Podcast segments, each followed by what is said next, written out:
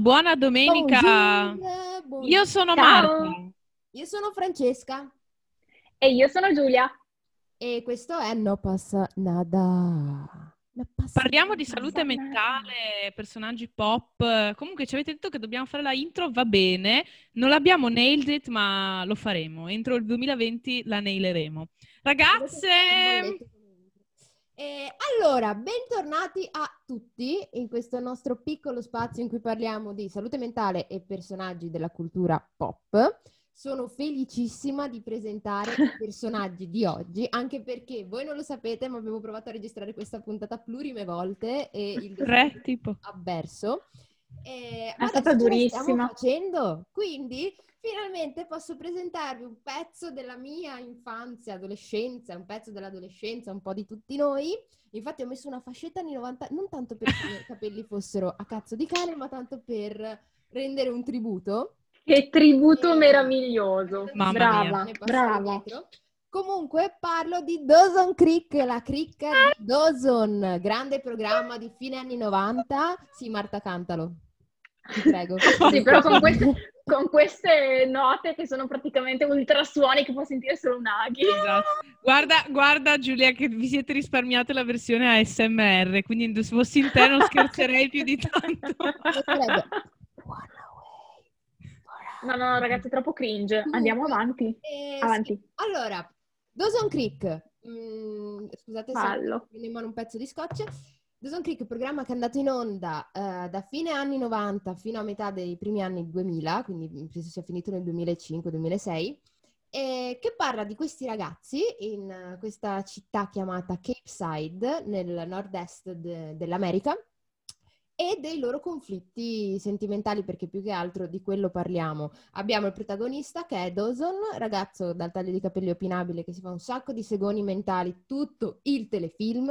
Joy Potter, vicina di casa e amica storica di Dawson. E È poi parente di Harry Potter, Joy Potter. Perché se è No. parente di Harry Potter, in questa allora questa puntata avrà un successone. No, potremmo trovarci delle affinità, ma- magari è la cugina babbana, però per adesso non Ah, ok. mi pare. Comunque, eh, Joy Potter, prime stagioni, è innamorata follemente di Dawson, che non se la caga di striscio perché la vede come una sorella, e lui è preso Chiaramente. da- mm, dalla bellissima Jen Lindley appena arrivata da New York. E intanto, appunto, potete vedere il cane. Ciao, Naghi, amore della È la, vera, è la vera protagonista. Secondo me si è accorta che l'hai chiamata comunque perché si Sì, è... può essere, può essere. E, mm, e nulla, vediamo la storia d'amore tra questi due personaggi che pian piano si sviluppa e assume dei connotati sempre più ossessivi. Proprio perché, perché Dawson a un certo punto, quando viene lasciato da Joy, decide di La creare prima un volta. film. Sì, una, beh, oddio, si prendono e si lasciano un po' più di una volta. Comunque decide di creare un film sulla loro storia, proprio per cercare di riconquistare Joy e per cercare di dare un senso a questo grande amore che alla fine non si è compiuto, o comunque si è compiuto per un periodo relativo di tempo. Perciò oggi Rispetto parliamo a di- quanto hanno rotto le balle. Cioè, Appunto. Parliamo di Joy e Dawson e dell'amore ossessivo. Io comunque continuo a dire che Pacey è il migliore, Pacey uomo della vita. Il mio cane sta spaccando la casa. Eh. Anche se eh, un saluto a Matthew Perry, eh, che tra l'altro è stato oggetto di una mia sponsorizzata su Instagram e Facebook, che Franci ti girerò perché ti ho pensata, promuovono un'app con scritto, eh, con la foto di Matthew Perry con scritto Find friends who like Matthew Perry. Ma che targetizzazione è? Presentissime! Beh, a me piace un sacco. Non lo so, cioè, ma io, io non seguo Matthew Perry da nessuna parte. Comunque volevamo dire che in realtà è, è Chandler, l'uomo della vita Francesca, per cui eh, non, non offe- non offendete, non offenderti Chandler rispetto a, a Pacey. Sappilo. Pacey comunque, vabbè. In ogni caso non Tanta roba. delle mie preferenze, ma parliamo appunto di Joy, Dawson e l'amore ossessivo. Giulia, passo la parola a te. Mamma, quasi ASMR anche questo. Allora, partiamo appunto da un concetto generalissimo che Dawson e Joy hanno dei caratteri simili, cioè sono fondamentalmente degli insicuri, mentre ehm, al contrario i loro amici morosi, Friends with Benefit, Jen e Pacey, hanno dei caratteri dominanti. Quindi già nel rapporto di coppia Dawson e Joy continuano a mettersi in discussione perché eh, mettono in discussione se stessi in primis. Altra cosa che mi preme sottolineare, Joy, cara, piccola Joy, che ogni sera sale in camera di Dawson sulle scalette, entra nella sua camera incurante del fatto che lui ci sia, non ci sia o che lui le dica non venire. Bene, ragazzi, questo è stalking. Mm? Stalking, cioè delitto di atti persecutori, chiunque con condotte reiterate minaccia o molesta taluno. Poi ci mettiamo dentro il romanticismo, la bellezza dell'East Coast, il fatto che questa prende la sua barchetta, vada, questo amore contrattato, però non si fa, è sbagliato e già questo dovrebbe darci un'idea di quanta sta coppia non sia proprio la più sana della contrada. Altra cosa importante da ricordare sia Dawson che Joy provengono da un ambiente familiare molto complicato. Perché? Perché Joy, orfana di madre, morta per malattia, il padre è rinchiuso in prigione per traffico di stupefacenti, fosse solo quello. Eh, vive con la sorella e il di lei compagno, ehm, peraltro coppia additata come eh, coppia inadatta diretta al benessere della cittadina.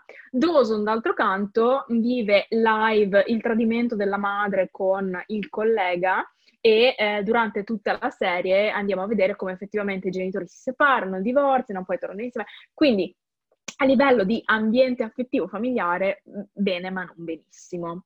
Ma restiamo proprio sull'amore ossessivo, cioè eh, il pensiero ossessivo in amore non è sintomo dell'intensità del sentimento, perché l'ossessione non ha niente a che vedere con l'amore né con i sentimenti che si provano l'uno per l'altro. Alla base dell'amore ossessivo, vissuto sia da Joy che da Dawson... l'ossessione non ha nulla a che fare con qualcosa di reale, punto. Che è una cosa che abbiamo mm-hmm. già detto anche nel, nell'episodio della, del, del secondo com- compulsivo. Esatto. Esatto, alla base infatti c'è sempre una fortissima insicurezza personale, l'altro diventa indispensabile per sentire di acquisire valore e questo porta alla continua ricerca di conferme che eh, rinforzano effettivamente il rapporto disfunzionale. Quindi creo questo circolo vizioso che non mi porta dall'altra parte. E più si ha bisogno dell'altro per star bene, eh, più ci si svaluta, continuando ad alimentare il circolo. Grande shout out quindi a quando Joy lascia Dawson per seguire se stessa, i suoi bisogni, la sua arte e poi il bisogno si tramuta in Jack McPhee. Um, perché? Perché è il primo momento in cui effettivamente non ho bisogno uh, dell'altro per stare bene, ma cerco in me le mie radici. Ed è proprio lì che Doso invece crolla tragicamente, decidendo che l'unico modo per star meglio è uh, ossessionarsi ancora di più, creando un film su Joy e su quanto fossero anime gemelle. Ancora bene, ma non benissimo.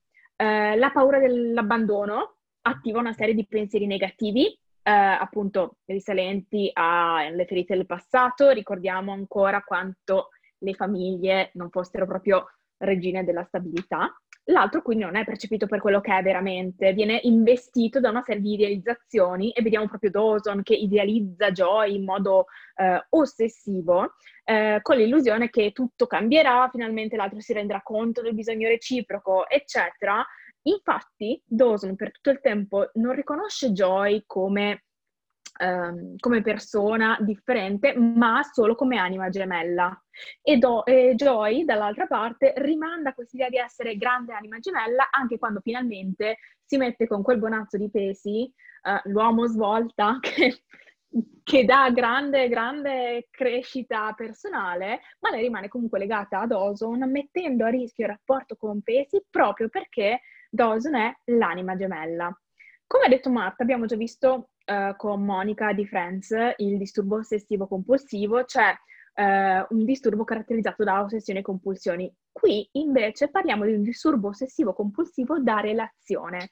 Cosa vuol dire? Uh, si manifesta con dei sintomi che spesso vengono uh, confusi con uh, semplice gelosia, apprensione, mancanza d'amore, um, ma non è un disturbo che accade solo all'interno di relazioni sentimentali e amorose, cioè non avviene solamente tra due persone che stanno insieme, perché ci possono essere ossessioni anche nei confronti dei figli, dei genitori, di alcuni amici, addirittura in alcuni casi fino a ossessione per la divinità, ma di questo ne parleremo in un prossimo episodio. In questo caso, ad esempio, fra Dawson e Joy si manifesta una serie di ossessioni eh, con dubbi, preoccupazioni ricorrenti nei confronti del partner e della relazione stessa. E in effetti una cosa tipica di tutto Dawson Creek è questo continuo nanismo mentale uh, dei personaggi, su dubbi su dubbi e non, non, so ma sei la persona giusta, non sei la persona giusta, sto con te, non sto con te, vado in, a Parigi, non ci vado,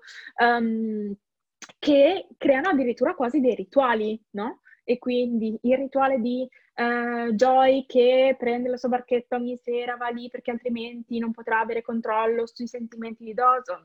Dawson che invece osserva ogni minuzia nei particolari di quello che fa Joy, ancora, stalking.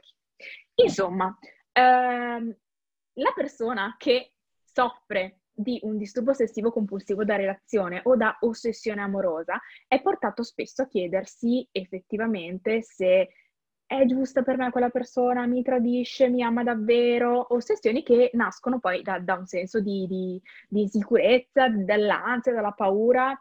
Um, in più, spesso confronta la propria relazione con quella di altre coppie che ritiene essere perfette. In Dawson e Joy eh, questo avviene specialmente dal punto di vista dell'ossessione primaria di Dawson, che è quella per il cinema, che peraltro è l'unica cosa che lo definisce per molto tempo, eh, andando sempre in comparazione. Addirittura ricordiamo che il primo bacio di Dawson con una povera Jen, la più sana della compagnia, mm. um, viene addirittura filmato per poter essere rivisto per capire quanto perfetto fosse. No, vabbè, che ansia, eh, raga. Capì? Ma stiamo ecco. scherzando. Ma ecco. e qui...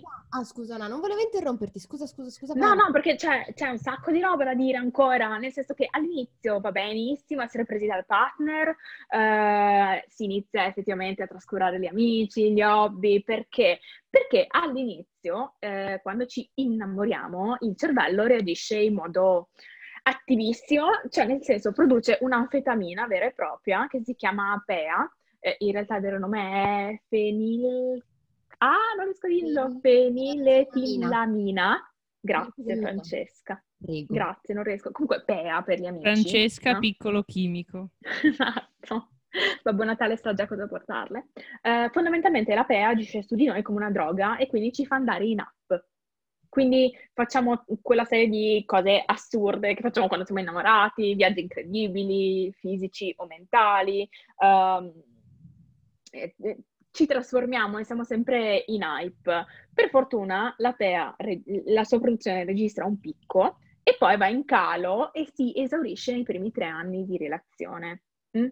Poi cosa succede? Succede che ehm, da quella relazione di totale dipendenza, un po' dovuta dalla PEA, arriviamo all'amore, che è quindi diverso dall'innamoramento perché, perché ehm, l'amore ha un senso biologicamente più intenso perché ehm, ci, ci fa accudire i figli, quindi dà la stabilità, che invece prima con l'innamoramento era dato dal picco e quindi dall'idea del riprodursi. Poi non voglio banalizzare tutto, eh, restando su riprodursi, non riprodursi, eccetera. Però effettivamente eh, l'innamoramento è un pizzico di follia, ma se quella follia dura a lungo, manca l'equilibrio personale.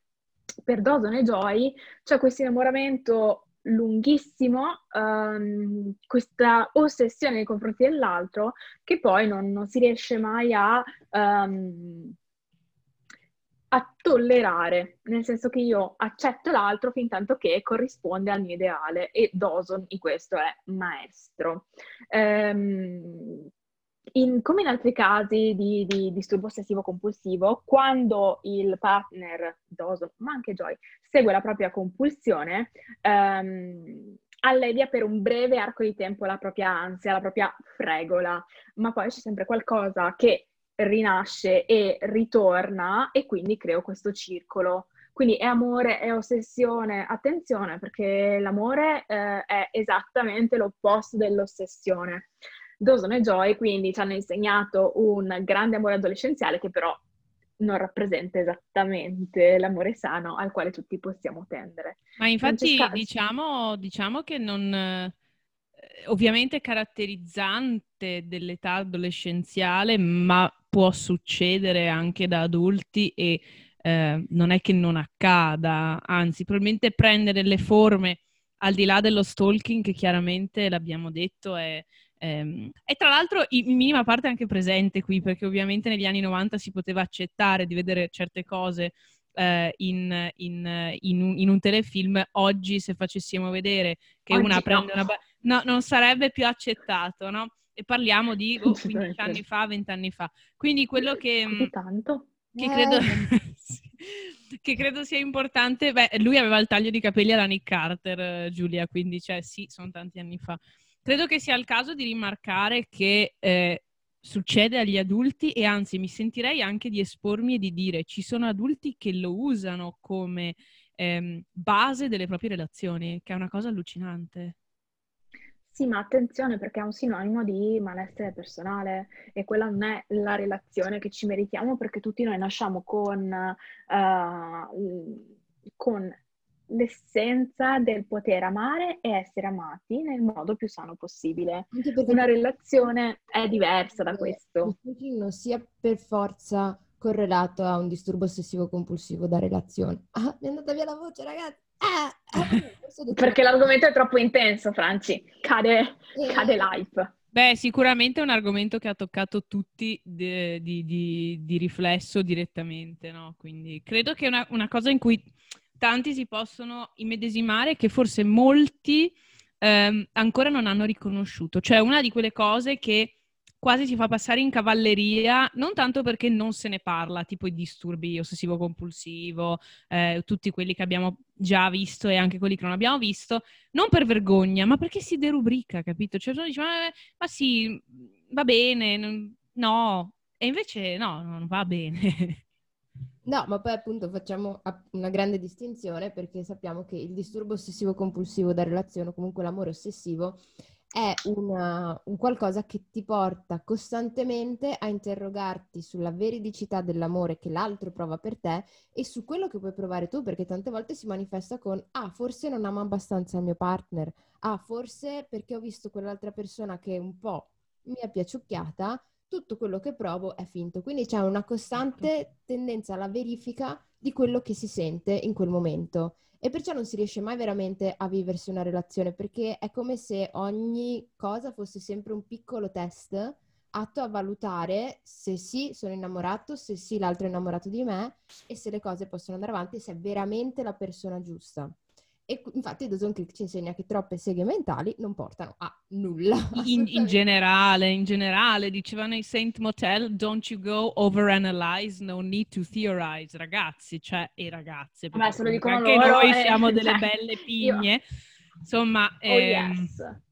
Però ecco. c'è una cosa che penso Dawson Creek ci abbia regalato um, proprio a livello ossessivo, che è la gif del Crying Dawson. È vero. Che è una, una delle cose più belle che eh, rappresentano la vita degli anni 90 e 2000. E, e tuttora quando se, sto male. Vediamo se riesco a metterla a tutto schermo. Comunque, no, ti prego. Te, Giulia. Vai, ci sono, ci sono. Io oggi sono pronta per le domande, mi sono anche messa a posto appositamente. Allora, allora, allora. scarsi risultati. Se io dovessi avere un disturbo ossessivo compulsivo da relazione, mettiamo per ipotesi, come mm. faccio a rendermi conto in prima persona che tutti i dubbi che ho riguardo il partner, riguardo i miei sentimenti verso il partner, la idealizzazione estrema che all'inizio ci può stare, ma dopo dovrebbe venir meno, uh, come faccio a capire che sto perdendo un po' il contatto con la realtà e che sto vivendo più nella mia testa che non fuori? Mm-hmm.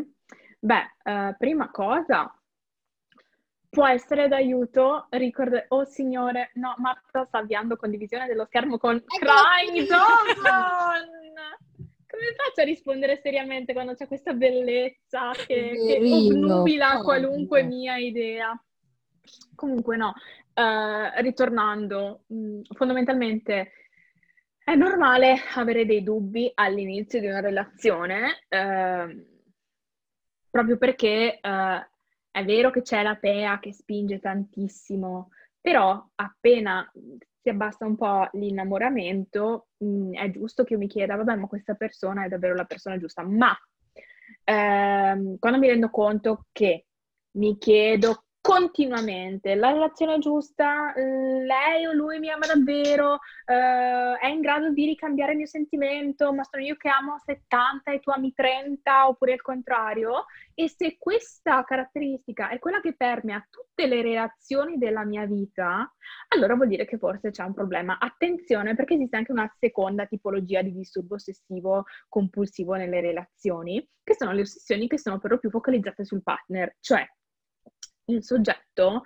non si concentra a uh, analizzare i propri dubbi sulla relazione, ma sottolinea i difetti del partner, che possono riguardare quindi difetti fisici, capacità sociali, caratteristiche intellettuali, cioè ma lui ehm, va bene anche se si comporta così con gli altri oppure no? Eh, se questo tipo di um, dubbio, di ossessione eh, permane e appunto si presenta come pattern in tutte le mie relazioni, allora è molto possibile che mi ritrovo a dover gestire un disturbo ossessivo compulsivo da relazione o un'ossessione ehm, eh, riferita all'aspetto amoroso. In quel caso la cosa più furba da fare è eh, primo contattare un terapeuta o una terapeuta. Questo perché, sempre. Appunto, uh, sì, poi vabbè, eh, giochiamo in casa.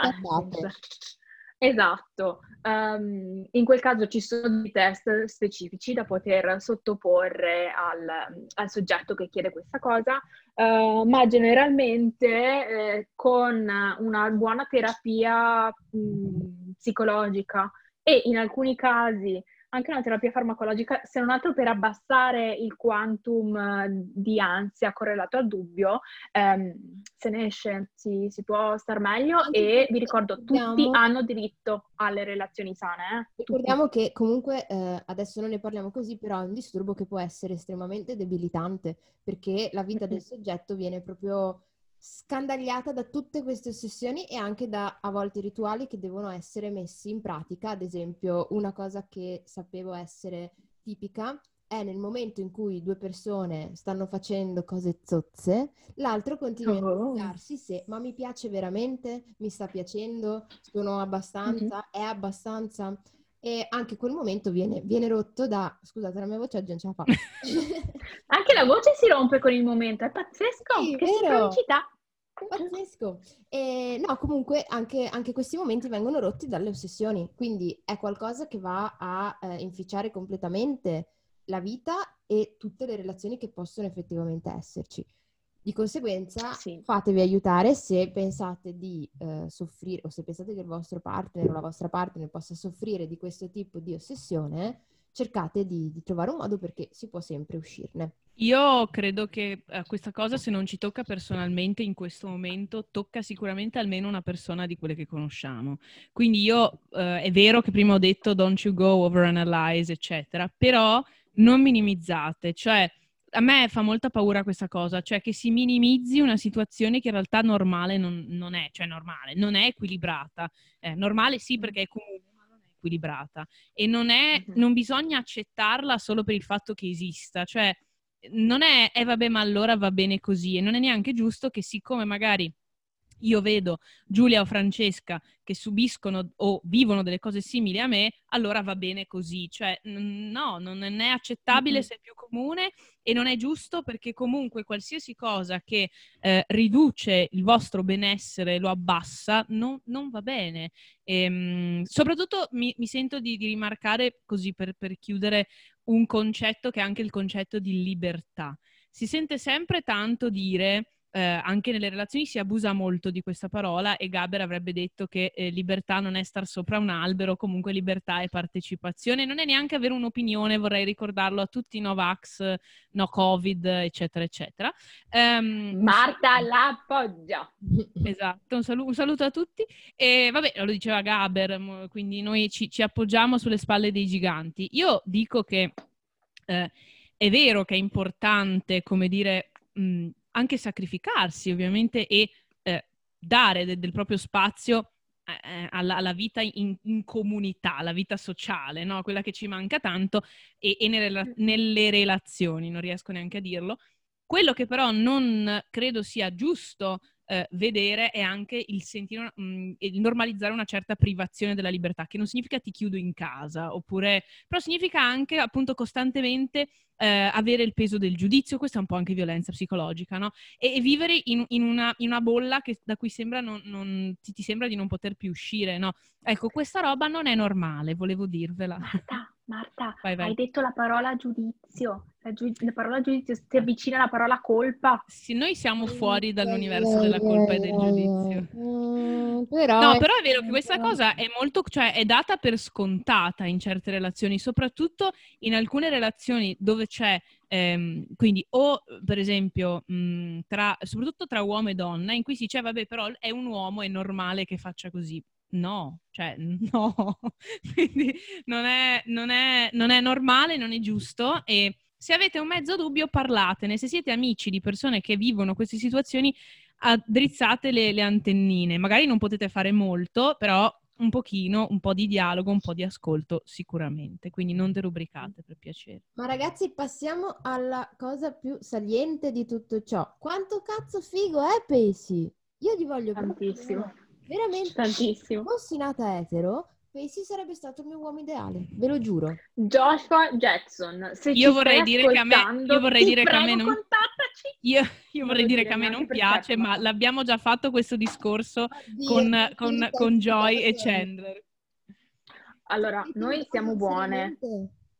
Sì, sì, giuro. No. Allora, noi siamo buone, accettiamo tutto, siamo inclusive, però cazzo Marta, ma no, a me piaceva, cioè, no, a me eh. piaceva Adam Brody di Ossi e basta. Ma cosa c'è Ossi? È tutto un altro ma, Cioè, non puoi paragonarmi Ossi. Eh, ma poi è dall'altra parte dell'America. Appunto, appunto. Cioè, no, no, io sono dai, stata no. sempre team West Coast. Comunque, vi ricordo che per chiudere la puntata non può mancare il momento musicale che, guarda, mi sono pentita, devo prepararmela con l'ukulele, la Francesca sta già danzando, questa canzone è un inno della nostra generazione, ormai è diventata pure trash, però è una canzone che credo abbia fatto guadagnare non so quanti soldi. ti prego rifallo. sì, però volevo dire, non è che ormai è diventata trash, lo era appena uscita no, trash. È, guarda, è stata, è stata, una de- delle canzoni eh, del, sì, della parte di, di, di musica. Sì, sì, di musica tropicale. Ecco, quindi stiamo già dicendo che Ai esisteva Dios, già por favor, non lo digas. Eh, infatti, infatti. La, la, canzone è Obsession degli Aventura, che ormai è diventata un meme su Son las 5 della mañana e non he dormido nada. E, e comunque come il ritornello I know, no es amor. Tra l'altro ci dice una cosa molto vera. Quello che tu senti è un'ossessione dei tuoi pensieri, non è amore. Quindi lontano da Francesco Alberoni, Eric Fromm, Giulia l'ha già detto, noi non possiamo in un'altra puntata dire che cosa è e cosa non è, amore, innamore, però questo non lo è, ecco, non lo è.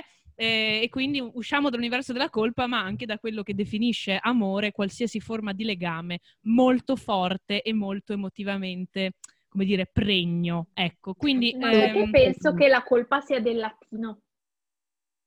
Cioè, eh, io lo dico, sì. al, al, di fuori del fatto che sappiamo che abbiamo questo vissuto comune di affetta. Una cosa intelligente o una stronzata, sentiamo. Sto scherzando? Come mai dico stronzate? Come mai ah, no, vai, perché, vai, vai, Cioè, provate a pensare, amore deriva dal latino amor. Mm? Poi mm. non mi ricordo la declinazione perché io no, c'ero, vabbè, vabbè. ma non del tutto, ok? Cioè che è il sentimento di passione erotica e bramosia amorosa ok? Ma questo cosa implica? Implica che noi abbiamo fatto questa specie di traduzione erronea con amore Verissimo. coincidente con passione e bramosia. Ma non è vero, cioè, no, non è Infatti, così. Infatti, Giulia, io poi qua la chiudiamo perché veramente, cioè, dovremmo fa- faremo una puntata su questo magari perché sicuramente interesserà. Eh, non Alberoni, non From, insomma, mm, non Dawson Creek, troveremo qualcosa.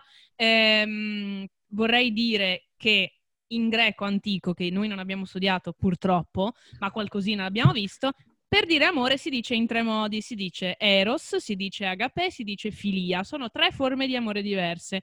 Quindi i greci l'avevano capita. L'eros è l'amore passionale, la filia è l'amore che si sente per un migliore amico, per un mentore, eh, per qualcuno. Sapete quando si dice sono innamorata del mio migliore amico? Eh, l'ho sposato il mio migliore amico, quella è la filia.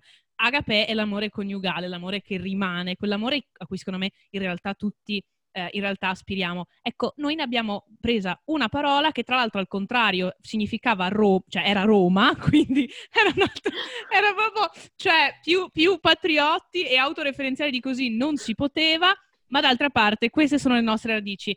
Eh, facciamo una, un appello per conoscere queste parole dal greco, magari Giulia troveremo un momento per parlare eh, di questi personaggi, anche magari dei miti che rappresentano questo come bonus track, perché sicuramente ci scriveranno che, che è una cosa utile, non era prevista, però eh, ecco, mh, mm, chiama- chiamiamo le cose col loro nome, quando hanno un nome eh, le sappiamo riconoscere. Quindi L'amore attenzione. sono Filemone Bauci. e nient'altro. Anche, in realtà anche Orfeo e Euridice, anche se finiscono male, comunque, sì. comunque ne parleremo, ne parleremo di questi classici contro. Noi vi ringraziamo, vi rimandiamo agli spoiler sulla nostra pagina di Instagram. Abbiamo già quasi 200 follower, anzi li avremo già 200 follower per quando uscirà la puntata. Um, continuate a seguirci Instagram, Facebook, LinkedIn, YouTube. LinkedIn, tutti... con questo bell'accento, LinkedIn. LinkedIn, mm. tutti i, eh, i, i tools eh, per ascoltare podcast. Noi ci vediamo alla prossima puntata. Ciao amici. Ciao. Ciao. Da, no pasa nada. Thank you.